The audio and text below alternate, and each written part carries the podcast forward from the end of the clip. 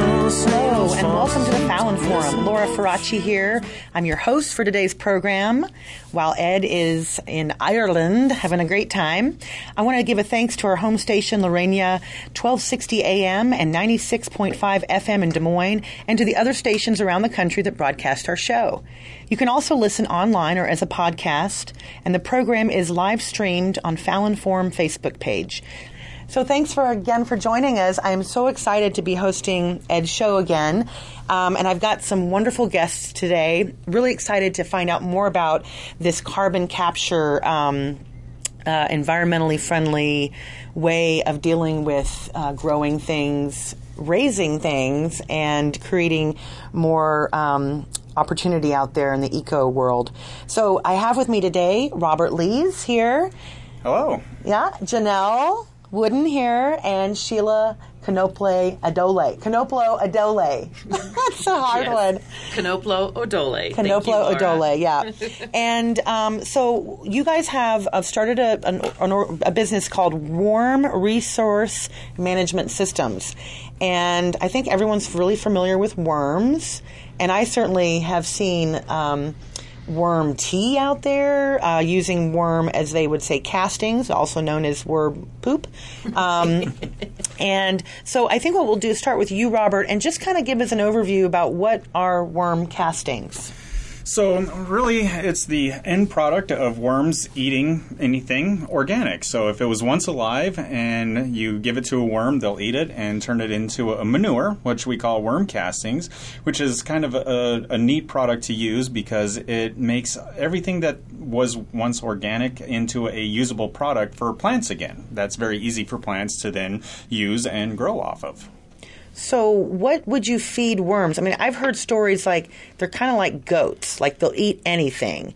Is that true? It is true. I mean, it really is amazing what you can feed to a worm and they will eat it. So one of the favored things that worms uh, like to eat is paper, believe it or oh, not. Okay. Um, very easy for them to eat. Uh, and also it's got a lot of good nutrition then for plants once the worms eat it. Mm-hmm. I've thrown in stuff into my worm bins, including uh, cotton products. So jeans are a fun one to do, that you can throw that into a worm bin. And the only thing that comes out of jeans is the stitch. Stitching, the uh, zipper, the pockets, and the rivets from jeans. Everything else is gone. It, it wow. just looks like dirt at the, the How end of it. How long does it take a, a, a typical group of worms to do that?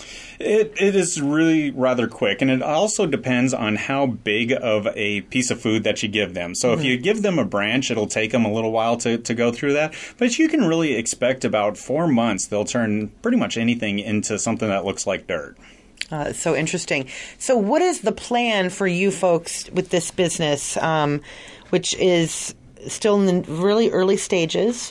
But you, you, you've been doing a lot of research in this. I know this is not I've, – we've talked before briefly, and this is not your – this is not something you came into um, at an early age. You did other stuff in your life, and then you came upon this. So what do you see worm castings as being like? How can they help farmers? How can they help consumers?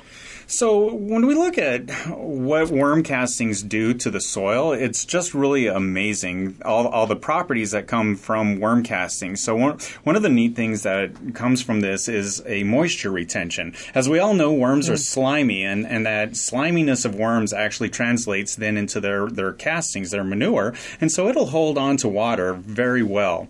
Um, the other neat thing about this is that you don't need a large area to do any composting with worms, that you can do this in a very small area.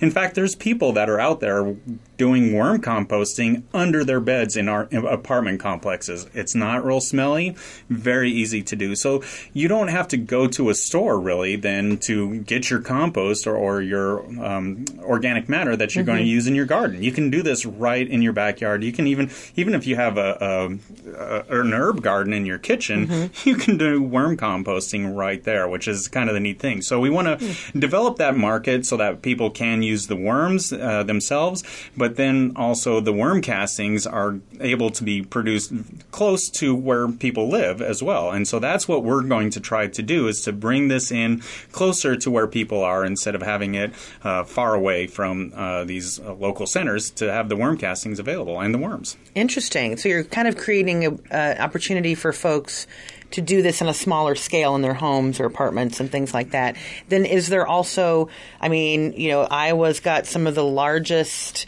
pieces of, you know, like soybean fields in the world. Is that Is that something that you guys have thought about doing as well? And, and we will get to that point. Um, so with the uh, increased production mm-hmm. as we go through this, we will do that as well, because there is just so much organic matter that is being thrown away right now. Mm-hmm. And that's another point that we need to look at, how we're treating this organic waste that we're just throwing away and it's not being used at all. And the worms are a very easy way to take that and turn it into something that's a usable product. So when you say organic, you're saying like, okay, so blue jeans made from cotton, that was once a living organism. So pretty much anything that's not metal, rock, um, or plastic, or, or plastic, rubber. or yeah. rubber. And I think about all the cardboard and newspaper and just tons of stuff that we throw into our, I mean, hopefully we're recycling, but even then it's a little iffy sometimes in our recycling things. Uh, so that's really, really cool. I'm so excited, and I want to be on your list to get my own little Worm, worm packet. Worm packet. Right? Yeah. No, yeah. And it's also very fun to do. I mean, everybody Oh, I love worms. Am- I mean, I yeah, it. I mean, I just think worms are really cool. In fact, my mom taught me a worm song when I was really young to sing to get my candy during uh, Halloween. I won't sing it to you guys now. Don't worry. Okay. Um, okay. So then we've got Janelle. Now, this is another aspect of what you guys are doing. You're not just doing worm castings. You're also doing some carbon capture and some char... Biochar. Biochar. So mm-hmm. tell us, what is biochar? Um, biochar is taking um, organic waste. So you could use food, but it's shown that wood um, organic waste mm-hmm. tends to work the best. But you put that through a pyrolysis process, um, and you make something called biochar. So what's a pyrolysis process, yeah. right? There's a specific temperature to get different gradients, sizes of char, and also um, amount of like bio oils versus char. Uh, so you take that organic mass, you put it in a low oxygen environment mm-hmm. during that burning, and you make biochar. And what's great about biochar is that it's very porous, so it um, is a great soil amendment because it holds water, it creates a home from for microbe activity, mm-hmm. which really helps the symbiotic uh, relationship between your soil and your plants. So you create a better root system and you get a better biomass output, which you see above the ground in your plants. Oh my gosh. So this sounds like a no-brainer. Mm-hmm. Uh, you know, I know especially when we do this monoculture farming, it just sort of strips the soil. I mean, we're really worried about water quality issues in this state, mm-hmm. especially in Iowa. But I think our soil state is probably even more detrimental as far as how it helps us create our food that we're going to be eating, hopefully. Mm-hmm. Um, so this sounds like a way that can help mitigate some of that. Yes, and there's so many different applications mm-hmm. that we're looking into, um, and it's great for if you think about the amount of fertilizer people use mm-hmm. on their lawns or um, on their crops or garden beds, right. This would reduce your amount of fertilizer needed because it holds that fertilizer nutrient in your soil for longer.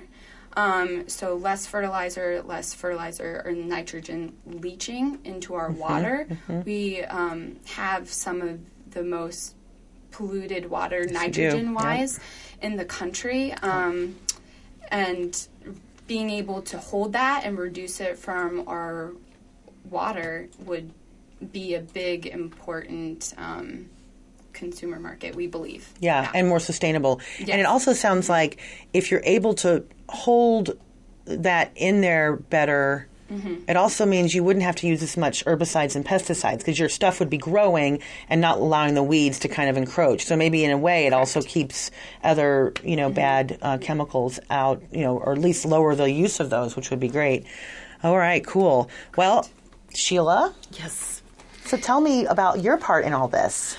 Um, well, my part, I, I've been given the dubious title of uh, Vice President of Agricultural and Environmental Applications Ooh, for this. Okay. And um, I'm still figuring out what exactly that means. But, you know, we decided uh, I'm going to start by just, you know, reading our mission statement mm-hmm, at great. Worm Resource Management Systems, which is we're dedicated to finding and developing unique uses for post-consumer organic waste materials.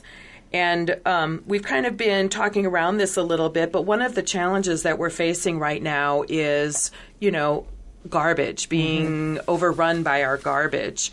Um, I remember several years ago there was a, a barge that was going up and down the Hudson River because nobody wanted to take the garbage, and then Green Greenpeace put a sign on it that said, "Next time, consider recycling." Right, right. And it's that that kind of mindset that we have that, you know, as um, as environmentally conscious people, we. Um, We want to do what we can to create a product that solves more than one problem mm-hmm. and addresses some of the environmental challenges that we have. And um, we were just on the Iowa D N R site earlier today because we wanted to look up a couple of things. And annually, Iowans produce five hundred fifty-six thousand three hundred thirteen tons of garbage for our landfills. Oof. And twenty percent of that is food waste, which has risen uh, fifty percent since uh, two thousand eleven. Now, some of that adjustment might be because things like cardboard are being more recycled, so they are less of the waste stream. But still, twenty percent yeah. food waste. And we know that, you know, we just in general, we waste forty percent mm-hmm. of the food grown here. Well, the five hundred thousand number, that's... Mm-hmm. Um, that is the food waste amount yeah. from last year. Oh, that's oh, wow. the food waste. Okay. That is the food in just waste. Iowa or all over? That's in just Iowa. Iowa. Oh, wow. Yeah. But uh, country-wise, uh, we're usually wasting forty percent of all food mm-hmm. produced, which is massive. Mm-hmm. Um, and you don't want that going into landfills because it creates more C O two and methane emissions, mm-hmm. which are strong greenhouse gases, of course. Right. So we feel if we can divert that, mm-hmm. um, not only are we creating a good product through our worm castings, but we're keeping it out of the landfill and we're putting it We're get, we're keeping it from being thrown away. We're keeping it in our system. It's going right. back into the soil. Um And then um, uh, it was estimated that the value of all of the stuff going into the landfills, um, and this was an estimate by the D N R, is about sixty million dollars holy moly. Of stuff that could be recycled, sure. you know, and that represents potentially six thousand jobs for Iowans that we are not taking advantage of. Um, could that also be food that people could actually eat? Considering sure. we have a we have a little bit of a food crisis in this state and in the country in general. And country-wise, one in seven people are food insecure, yeah. meaning they don't know where their next meal is coming from. Yeah. Right. So we're not exactly in the uh, redistribution Uh, business mm-hmm. of, you know, saving food and getting it to hungry people. But we we are in the business of taking, you know, that food waste and turning it into something that is usable. I've got some wonderful folks here. We're talking about uh, worm castings, also known in um, other worlds as worm poop. And it's pretty amazing stuff. Uh, so we were we ended up the last segment and you were telling us about um, waste in general, and so then you were going to say something about pallet wood pallet. pallets what right is, yeah right um, just you know we were talking about waste stream diversion and um, although the pressures that are on our landfills today, landfills are incredibly hard to, to open right now, so you know the more we can do to divert waste, the better off we're going to be. Well, you mean open like develop like in other words building a new building a new landfill because they're, they're already and they're already a lot of them are at capacity right exactly. and they're burying stuff upon buried stuff and, right okay, exactly because who wants to have Nobody. a landfill open up next to them, right? Yeah. So there's a lot of, you know, resistance to that. And um, one of the things that we're working on with the biochar side of things is um, using shredded pallets. And because we discovered that, um, you know, the D N R has a waste exchange uh, web page where mm-hmm. you can go and you can see all different kinds of um, products, waste products that people have, you know, that could be reused if somebody wanted them. Like, and so wood pallets being the ones that the forklift, right, gets in. Okay, and we I know there's tons of those around. There's tons of them because you know they're they're incredibly cheap and efficient for moving products from one place across the world or across the country. But then when they get to that destination, the pallets are not returned. They're just left there. So they keep making new ones and, mm-hmm. you know, keep. And so we found that um, there's several postings on there for wood pallets that they post over a million pounds annually of wood pallets alone. And that doesn't include things like storm damage, breakage, or any other kind of wood. This was pallets alone. And um, we figured out that fifty-seven percent of wood pallets are not recovered. Um, and so we see this as a as a real opportunity to get a cheap source for creating our biochar. And taking it out of that. Taking it out of the waste stream yeah. and, and turning it into something useful. And then Robert's going to explain a little bit how we're going to mix that. You know, we have, we have several uh, products that we can offer at Worm Resource Management Systems. And, you know, you can get the worms, you could get the biochar, you can get a little bit of the mix. And I'll let uh, Robert talk about about that. Right. Uh, so once we take pallets and turn that into biochar, that isn't really a very nutritious source for plants. And so mm-hmm. we need to put nutrition in there for the plants to be happy. And so that's where the worm castings mm-hmm. come in. And so not only are there pallets on the waste exchange, but there's all kinds of neat things that you could find for feeding worms, like coffee grounds or food waste or uh, produce waste or, or crop residues. And so we look through these different sources of organic materials that we can feed to the worms, and we look at what kind of nutrition are in each of these, because coffee grounds are going to have a different nutrition than, say, uh, banana peels, right? Right. Um, so that way we're going to formulate then this mixture of uh, food sources to create a high-quality worm poop and then mix that in with the biochar. So then the properties of biochar that that hold on to all these nutritional side of things make this a perfect mix. Mm-hmm. Mm, almost sounds yummy. Am mm-hmm. I getting hungry because I'm hungry? or... no. And, and, and the biochar um, retains water as well, so your soil will have more moisture in it too. Mm-hmm. And that's really important now that our climate is changing, and you know we're seeing some of these stretches of super hot days, and then these big gushing downpours Delicious, that just yeah. just wash away unless there's something to hold it there. So you know that biochar will act as something to hold that moisture there for the plants. Cool. Mm-hmm. So you can see that, you know, this mix with the biochar and the worm castings, it's really just a, like a match made in heaven, honestly, because it just works so well together.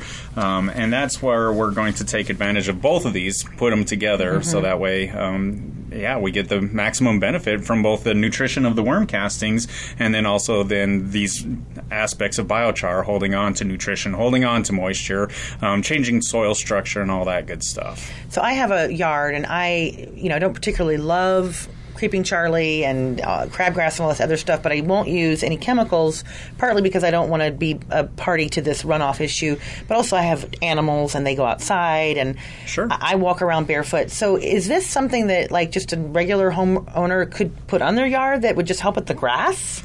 Absolutely. Possibly? Oh, absolutely. And that's another neat thing about both of these products is that their size and, and their ability to flow through a regular spreader mm-hmm. is very easy. And again, we're talking about things that are non-chemical, non-reactive, that are mm-hmm. easy to work with with your hands without having gloves on and tools. You could even like not have to aerate, because it sounds like aeration is poking holes, is trying to do this sort of thing that the biochar is already doing naturally when it gets in there. Right. In a Absolutely. way. Absolutely. And, so. and Janelle could talk a little bit more about biochar and how that actually works. Okay, great. Hi. Hi. um, so, uh, well, one of the first things you need to do usually working with biochar is charging it or inoculating it.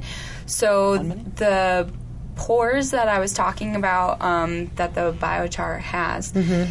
it are great spaces for microbial activity to um, prol- proliferate and create a community there. Mm-hmm. So oftentimes you can charge it with your own soil, um, but also compost teas if you want to make that charging uh, time decrease, mm-hmm. or you could do it with compost. And that's where our ideas of making already pre-mixed uh, compost and biochar would be nice, especially for the home grower, mm-hmm. because it's already charged with that microbial population um, and is ready to be used or applied.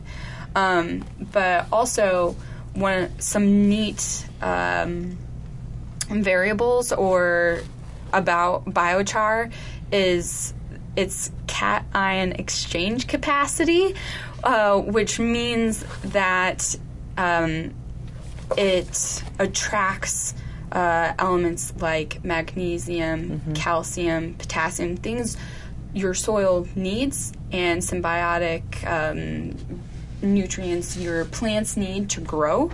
Uh, and biochar is also very stable due to its structure, so it can last in your soils for thousands of years. Mm-hmm. So what when you put it there, it's good for a long time. Mm-hmm. Um, and this is seen all over the world. This is not something new, I would say, is an mm-hmm. important thing, that there are studies of Uh, biochar being left in soils for hundreds of years and making the soil more fertile in areas that have been very um, poor in nutrients. Mm-hmm. So, like Brazil, mm-hmm. right? There's the terra preta. Right, yeah. Mm-hmm. Some people might be familiar with terra preta. It's the soil in the Amazons that was put there thousands of years ago by we're not sure who or how they did it, but they're finding that that charcoal, that biochar, is still in the soil thousands of years later. And it's it was something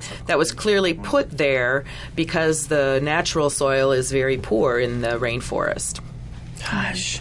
And, and, and you know, I, I sent this article to you. So New York Times Magazine did a really nice article in their Sunday magazine about um, carbon capture, and, and mm-hmm. this was in all the stuff was in there, and I thought, "Ooh, mm-hmm. this is interesting. I'll have to send this to you guys." Mm-hmm. But it, the, the the writer talked about so nutrient runoff and mm-hmm. how there was something. So it, it brought all these great things like the calcium, all these great things to help things grow, but it also kept something that we don't want leaving the earth, the ground, which mm-hmm. is. Um, Carbon dioxide, am I getting that right? Right.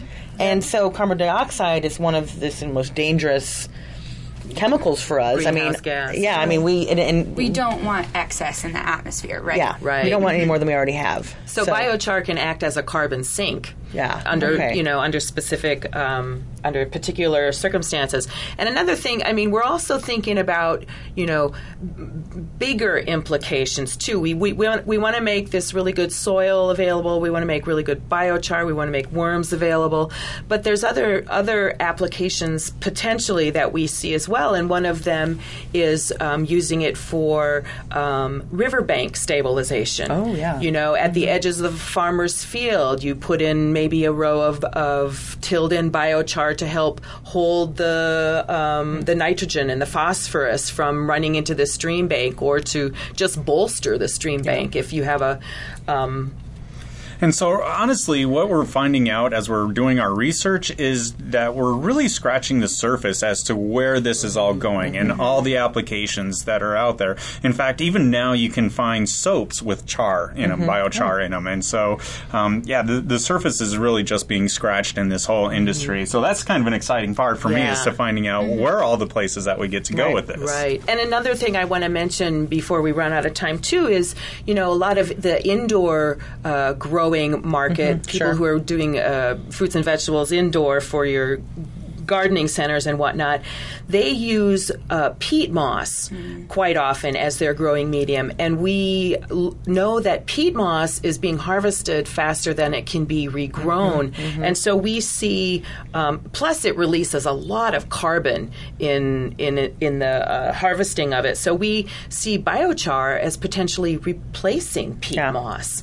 and giving a more sustainable uh, product for that indoor growing market. I wonder how the bogs in uh, Ireland and Scotland are doing. So yeah. that's where a lot of the peat moss right. comes from. Well, we get a lot of ours from Canada, actually. Yeah. And mm-hmm. it's very...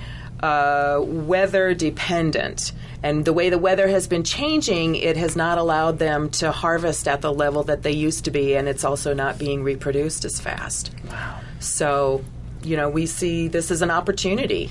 This to is do int- something sustainable. I am so excited about it, and I want to have you guys back again okay. later in the um, year and early next year and tell us more about what's going on. Yeah, we would love to do that. Absolutely. So we've got two minutes? Is that what you said? Yeah. Oh, okay. We got two minutes. Sorry, I was like, mm, thirty seconds.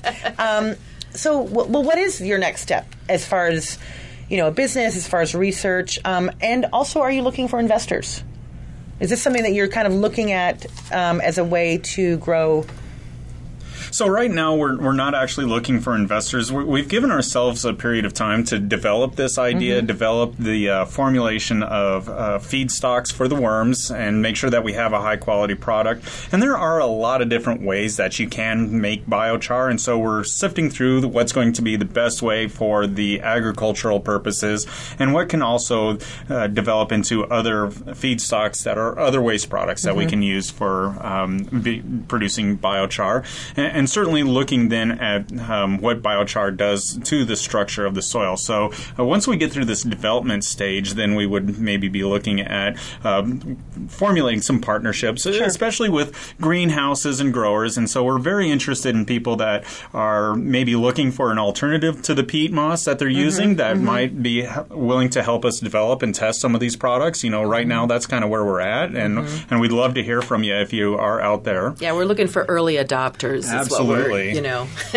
Right? And so Laura's raising her hand. Well, that's so cool. Um, well, so it sounds like, too, that this technology is still fairly new, although I know the process of, the, of how this is, works is not new. It sounds like mm-hmm. it's pretty ancient. Yeah. But as far as this char, the biochar machine and how that works, so it's going to be interesting to see how the technology changes. I know you have a little bit of engineering background.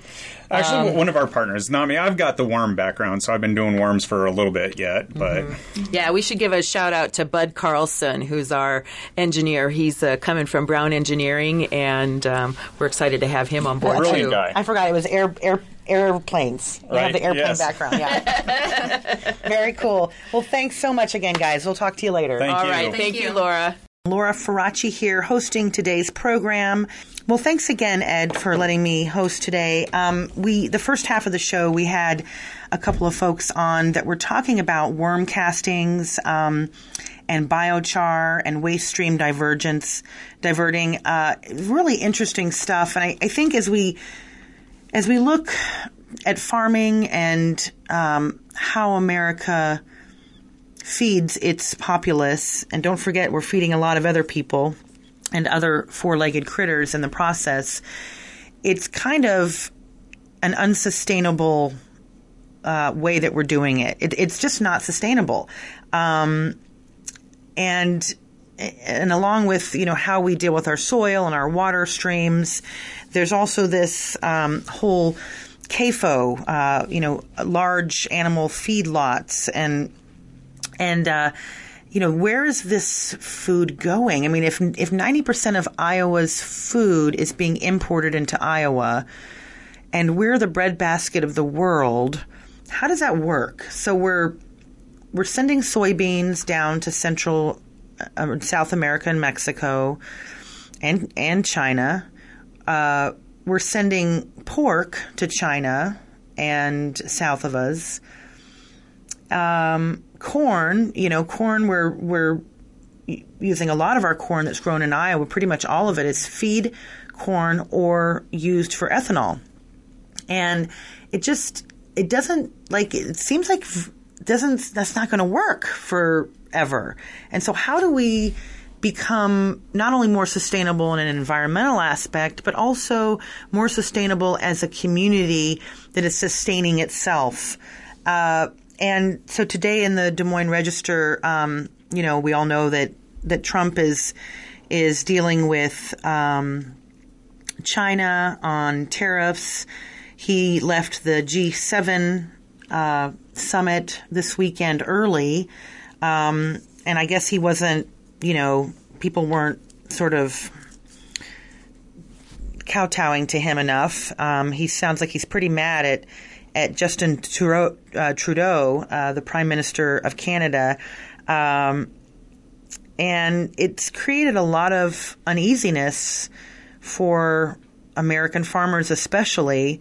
Um, we've already seen tariffs and and uh, and that's affecting the um, the steel industry. It's affecting uh, you know stainless steel, all kinds of steel that we use, and farmers in particular use a lot of this stuff. A lot of their equipment um, is made from steel.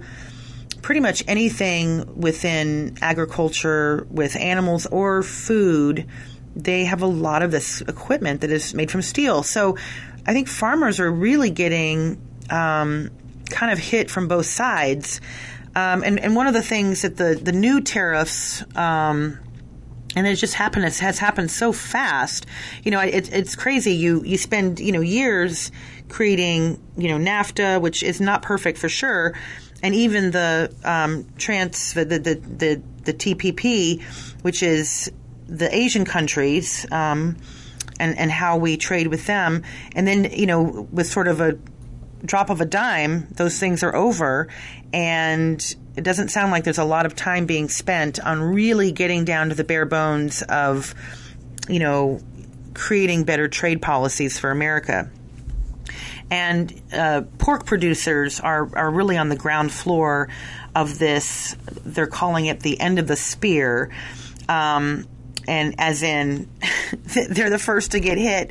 And uh, they're saying stuff like blood on the floor, thanks to the new punishing tariffs. Um, and but it's interesting. The the industry leaders, you know, they're they're they're scared. They're not feeling real confident, but they're just stopping short of saying they would force um, this growing industry to downsize. And meanwhile, you've got new pork producing C A F Os um, opening up in a couple of different places in Iowa. Uh, so it's just I don't know. It's it's an unsustainable thing, and um, I really hope that folks um, are paying attention to this. Even if you're not a farmer, this is going to affect everybody in the United States. Talking about how um, industry leaders within the pork, you know, the U S pork producers um, have basically just kind of stopped short of saying they would force um, the industry to downsize. And this industry is growing. I mean, we're primarily seeing most of our pork go to China, which we all know is like a humongous country. Um, and even with their one-child policy that they had for years, you know, there's still a lot of people to feed all over the country. And, you know, the the recipe has been to grow as quickly as you can a pig, feed it as you know as cheaply as you can, um, and you know squeeze as many as you can into a um, a hog confinement, and uh, that's kind of the formula that the um, U S pork producers use to um, grow pork, and and primarily most of our pork chops and bacon and all products from the pig are coming from an industry that does that as a rule. Uh, now, myself, I love bacon. I love pork. I also understand that an animal that is eating healthfully, getting sunshine, being outside, exercising, is going to taste one hundred ten percent better than a pig that is, you know, overweight, pumped full of antibiotics as a prophylactic, by the way, which is just crazy. Um, we know this has created a situation, a, a medical emergency in this country as far as how our um, antibiotics are, you know, sometimes not working for humans. And when I read this article this morning um, in the Des Moines Register, I just it just blew me away. So here we have the situation where demand is basically dropping, whether it's because there's so much um, you know, the, the market is kind of glutted with cheap pork, and then these tariffs. So if we're not selling our pork to China and we're not selling our pork to Mexico, and I'm not saying these things, I mean, I, I know that the China thing has kind of already happened and gone into effect with metals, with, with uh, steel. Um, but yeah, it sounds like, you know, and then our farmers here are kind of, I mean, just not knowing, I think, is probably the worst thing for our farmers, you know, not knowing, because they're not planning for tomorrow and the next week. They're planning for the next growing season. They've got to get their seeds. They've got to, you know, there's all this planning that goes into uh, farming, and our government, it just seems to be kind of winging it.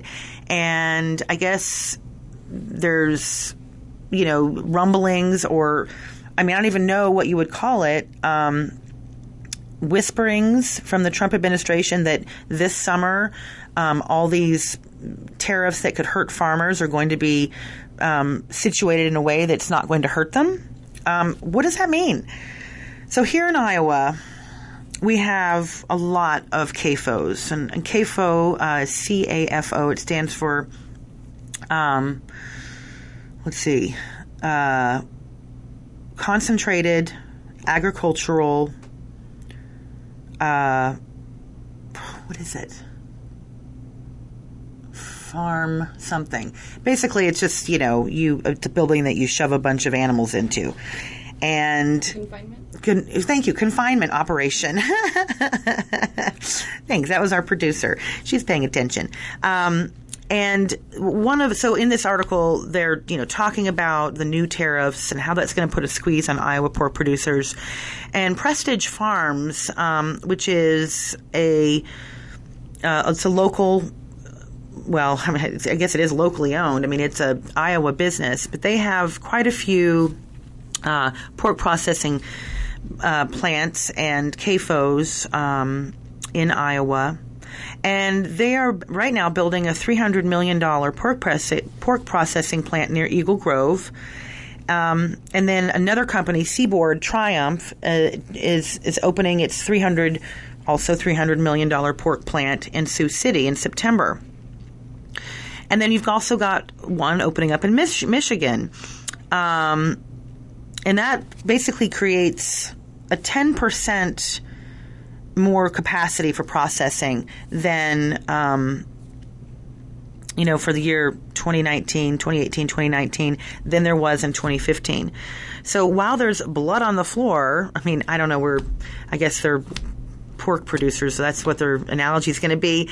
But, um, make no mistake that it's going to hit farmers big, and it is a very competitive industry. And, you know, China's not going to be buying, I mean, they're already not buying cars from us. They're going to electric cars. So they're not even buying cars from us. They could give a hoot about metal and steel tariffs, you know, uh, they'll just make their own cars. And pretty soon they're going to be making their own, you know, C A F Os. I mean, they're they're going to be feeding their own people. So why aren't we feeding our own people? That's what I want to know. Um, and the other thing is, if we continue with this and we create so many more pork, you know, pigs out there and no one to buy it, then what happens? Well, we kind of know what happens with that. Um, just like with other commodities, if you have too much milk on the market, the milk prices go down. Then the dairy farmers don't make any money. Same with cheese. Um, pretty much the same with everything. And we've created a situation in this country where our our sort of value system on food is not based on reality. I buy a lot of my food locally. I choose to do that. It maybe is a tiny bit more expensive, you know, over time. Um, but actually, I, I just, you know, if I get it through a C S A in the summertime and things are pretty cheap, I might spend a little bit more money in the wintertime to get food that's fair trade and organic from other places in the country.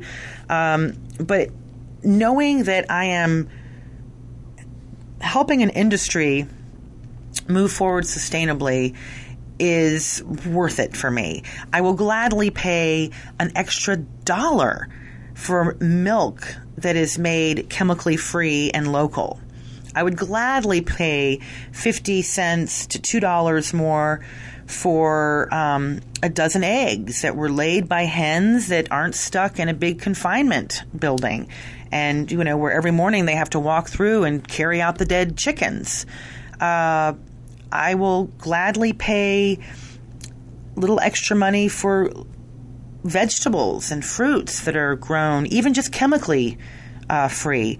I don't necessarily have to see um, that this farmer is organically certified. I know that that's expensive. It's a process. If I'm able to look at my farmer in the eye and they tell me that they're chemical free as much as they can be, that's good enough for me. And I love that relationship with my local farmers. And that is just the saddest thing for me as, as an Iowan, to see that relationship be eroded over the years. I mean, it's almost enough to make you want to cry. And we look at these rural communities where you've got more horses than children. And you think, well, how continuing to do farming this way, how is this helping people? And it's not. And I think...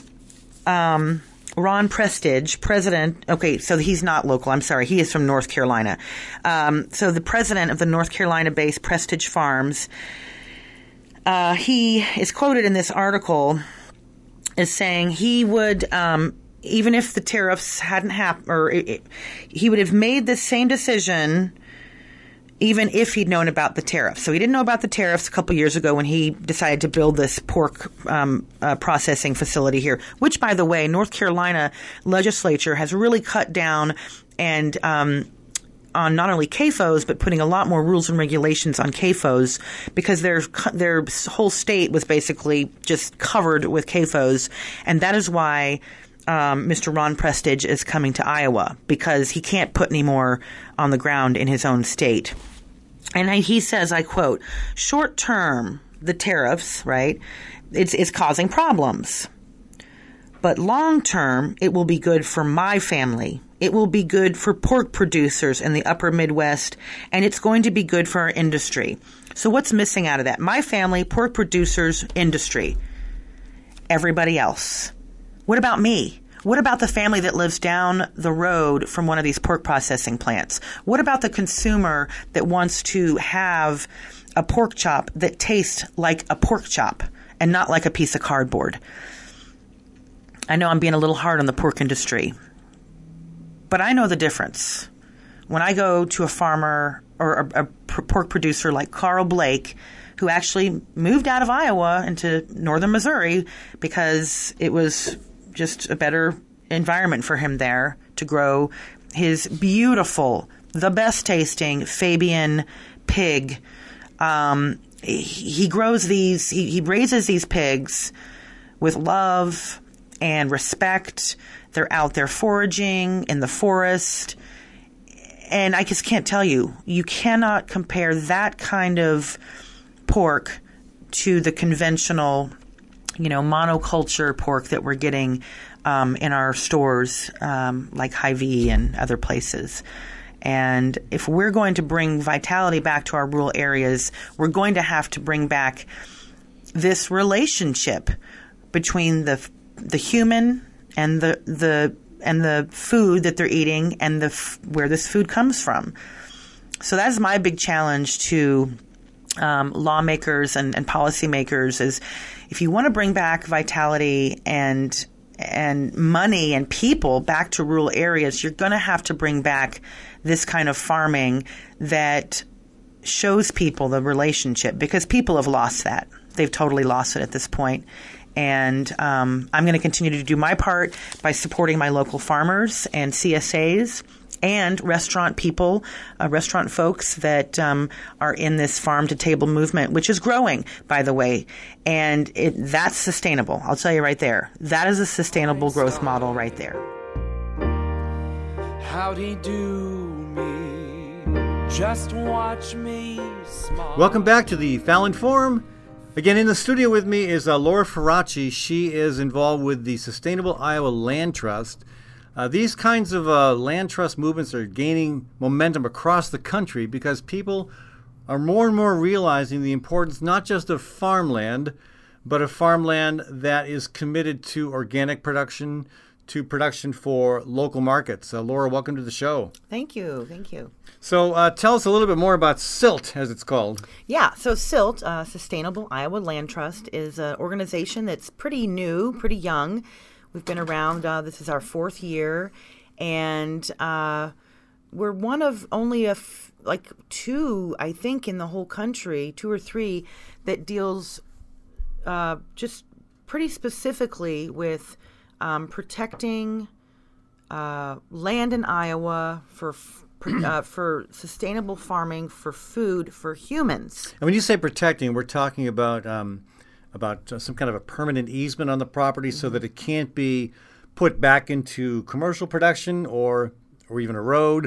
Yes. Uh, or uh, urban development. Mm-hmm. That, yes. That's correct? Yes. Um, so the land trust part of this is that Um, it gives farmers a third choice. So primarily farmers have two choices. You can bequeath your land um, to family members, or you can sell it. And for many farmers, this is uh, their their land is an emotional attach, attachment, not just because it's been in their family for a long time, but because, you know, they feel a real um, sense of partnership and love for the earth that they are working in day to day.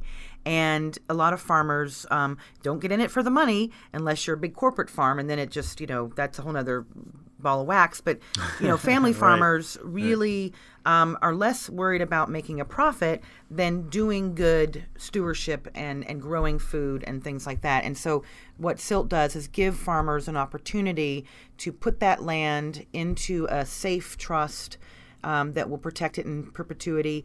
And then the other side of it that's real interesting is that we bring young farmers, because as you know, land prices are crazy big, right? Um, crazy high. And, and and the age of the the average age of a, of a conventional farmer is what, fifty-five, sixty? sixty. sixty. I, I you know, I'm the average age of a farmer. Well, and I'll be fifty in, you know, a year and a half, but that is young farmer. It is nuts because we, um, you know, it, it's hard work, and not saying a fifty or sixty year old can't do hard work, but it's uh, you need to have young people coming in to sure. um, lead us into the future. And so what SILT does is connects young farmers um, and even veteran farmers. We have a whole program where we work uh, to get veterans back onto the land. And it's a way for them to come in and not have to uh, worry about, you know, huge Um, down payment and other things, mm. um, but they do have to commit to uh, farming sustainably. With, with the uh, growth of organics in Iowa, with the growing power of farmers, farmers markets, the number of community-supported agricultural operations that are out there, I would think that you would have a waiting list that was so long that it would be impossible to manage. What what what's that look like? Are you backed up with people wanting to be a part of this program, or are you actively needing to go out and recruit folks? Well, it's still, like I said, a, a pretty new organization, and it is a, a, a different and sometimes radical idea for some folks. But I'll tell you, the farmers that have gotten on board, and I think we've got now, oh gosh, so there's easements, and then there's actual donation to the trust of land, and folks can. I mean, a donation of land? Yeah, like like a farmer will actually donate their whole farm, and they can. Now, when when they do that, do they basically lose the economic opportunity to sell that on the on the on the market? Yeah, because if you're so donating, so they take it, a hit. They take a hit, but I will say, in taxes, it's considered a donation. So um, there are some. I mean, you. So first, I mean, there's some tax benefits. There's even, some tax even though benefits. You lose the. The full value, full, right. full sale value. And some farmers okay. would look at the value not in monetary terms, but in keeping it from going to a firm in China or being, yeah. you know, the, now, the that's soil a good point. being stripped. You know, and, and I assume that there are things like this happening elsewhere in the country, but in Iowa we have a we have a law that prevents a foreign entity from owning land. So, but that, that's not the case everywhere. But that doesn't stop them. Well, I mean, you, you can do it through uh, uh, transversions, uh, so tax we, we, havens. I mean, you, there's ways that you can have an organization being a foreign interest through the, through some yeah some legitimate organization can own land even in Iowa. Yes, well, that's interesting to me. I did not know that because I know I know some a lot of a lot of places. This just you can come in and buy land. In fact, China. Saudi Arabia. For some reason, Netherlands, maybe because they're running out, running out of land they could mm-hmm. reclaim from the sea.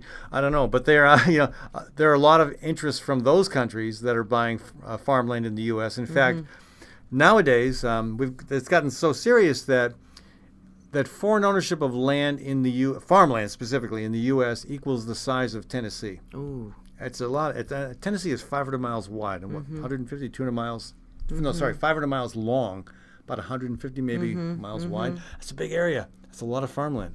And if you think about what the farmland is actually doing right now, it's primarily producing uh, soybean and corn, corn for feed, to feed animals, and then soybean. Uh, and to feed our cars. To feed our cars, right? And, and then soybean, um, you know, that, that gets taken all over the world. And my worry is, you know, if we're importing ninety percent of our food into Iowa to be eaten, and we're supposed to be the breadbasket of the world, how is that sustainable? Yeah, it's not. It's not sustainable. It's not, yeah. So S I L is really um, passionate. We are very passionate about protecting land, giving folks an opportunity they may not have otherwise had.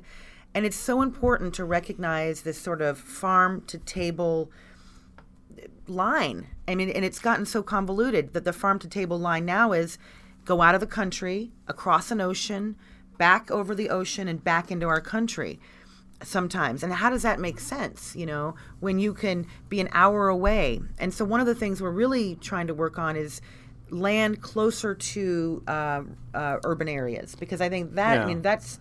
Well, and I, I think it's important to have, you know, just, just, just as important to have smaller communities serviced by local food production as well. Definitely. In yeah. fact, the reason why these smaller communities, these rural communities in Iowa have...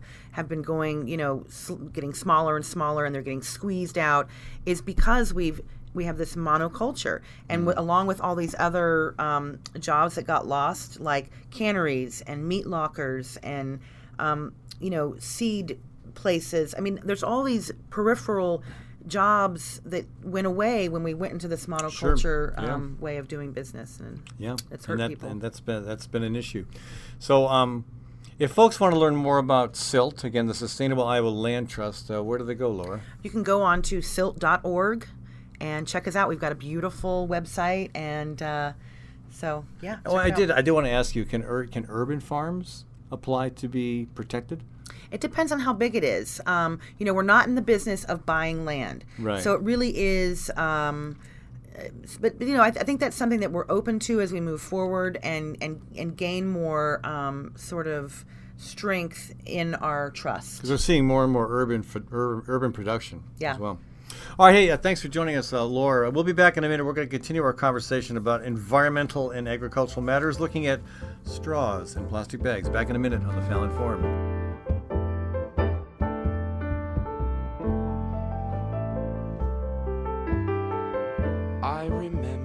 One of my pet peeves when I go to a restaurant is, before I even have a chance to open my cha trap, a glass of ice water with a big plastic straw is there in front of me. And I have to say, sorry, could you take that back? I don't use plastic straws.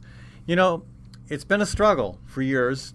I, I don't like doing that. I don't like being a little snot at a restaurant.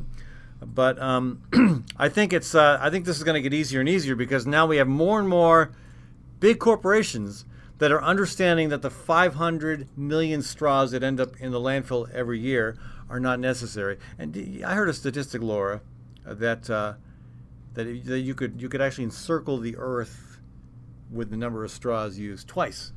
So then, it, that's just a, the that's just the use here in the U S It doesn't count the whole rest of the world. Wow. Yeah. But um, I but I suspect we're probably the worst user of plastic straws. Well.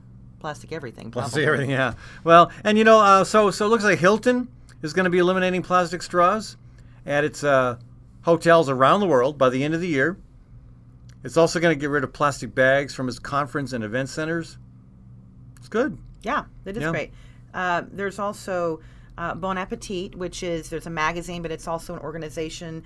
It's that, a chain chain restaurant, yeah, right? They have about a thousand food service locations. Um, And, you know, you can find them in museums and corporations in thirty-two states around the country. And they um, are they are no longer doing plastic straws. They've banned them altogether. And uh, folks, clients, customers will have the option to have a paper straw. And uh, that's really great. So that means that they're just from them alone, there will be, uh, let's see, here's these numbers. Uh, there'll be thousands, yeah, thousands and thousands. I can't find the exact yeah. number, but yeah. Well, hey, uh, thanks for joining us. Uh, Laura Fraracci here with us, folks, on the Fallon Forum. Thanks for tuning in, and uh, hope you enjoyed the show. Again, live every Monday at eleven o'clock Central Time.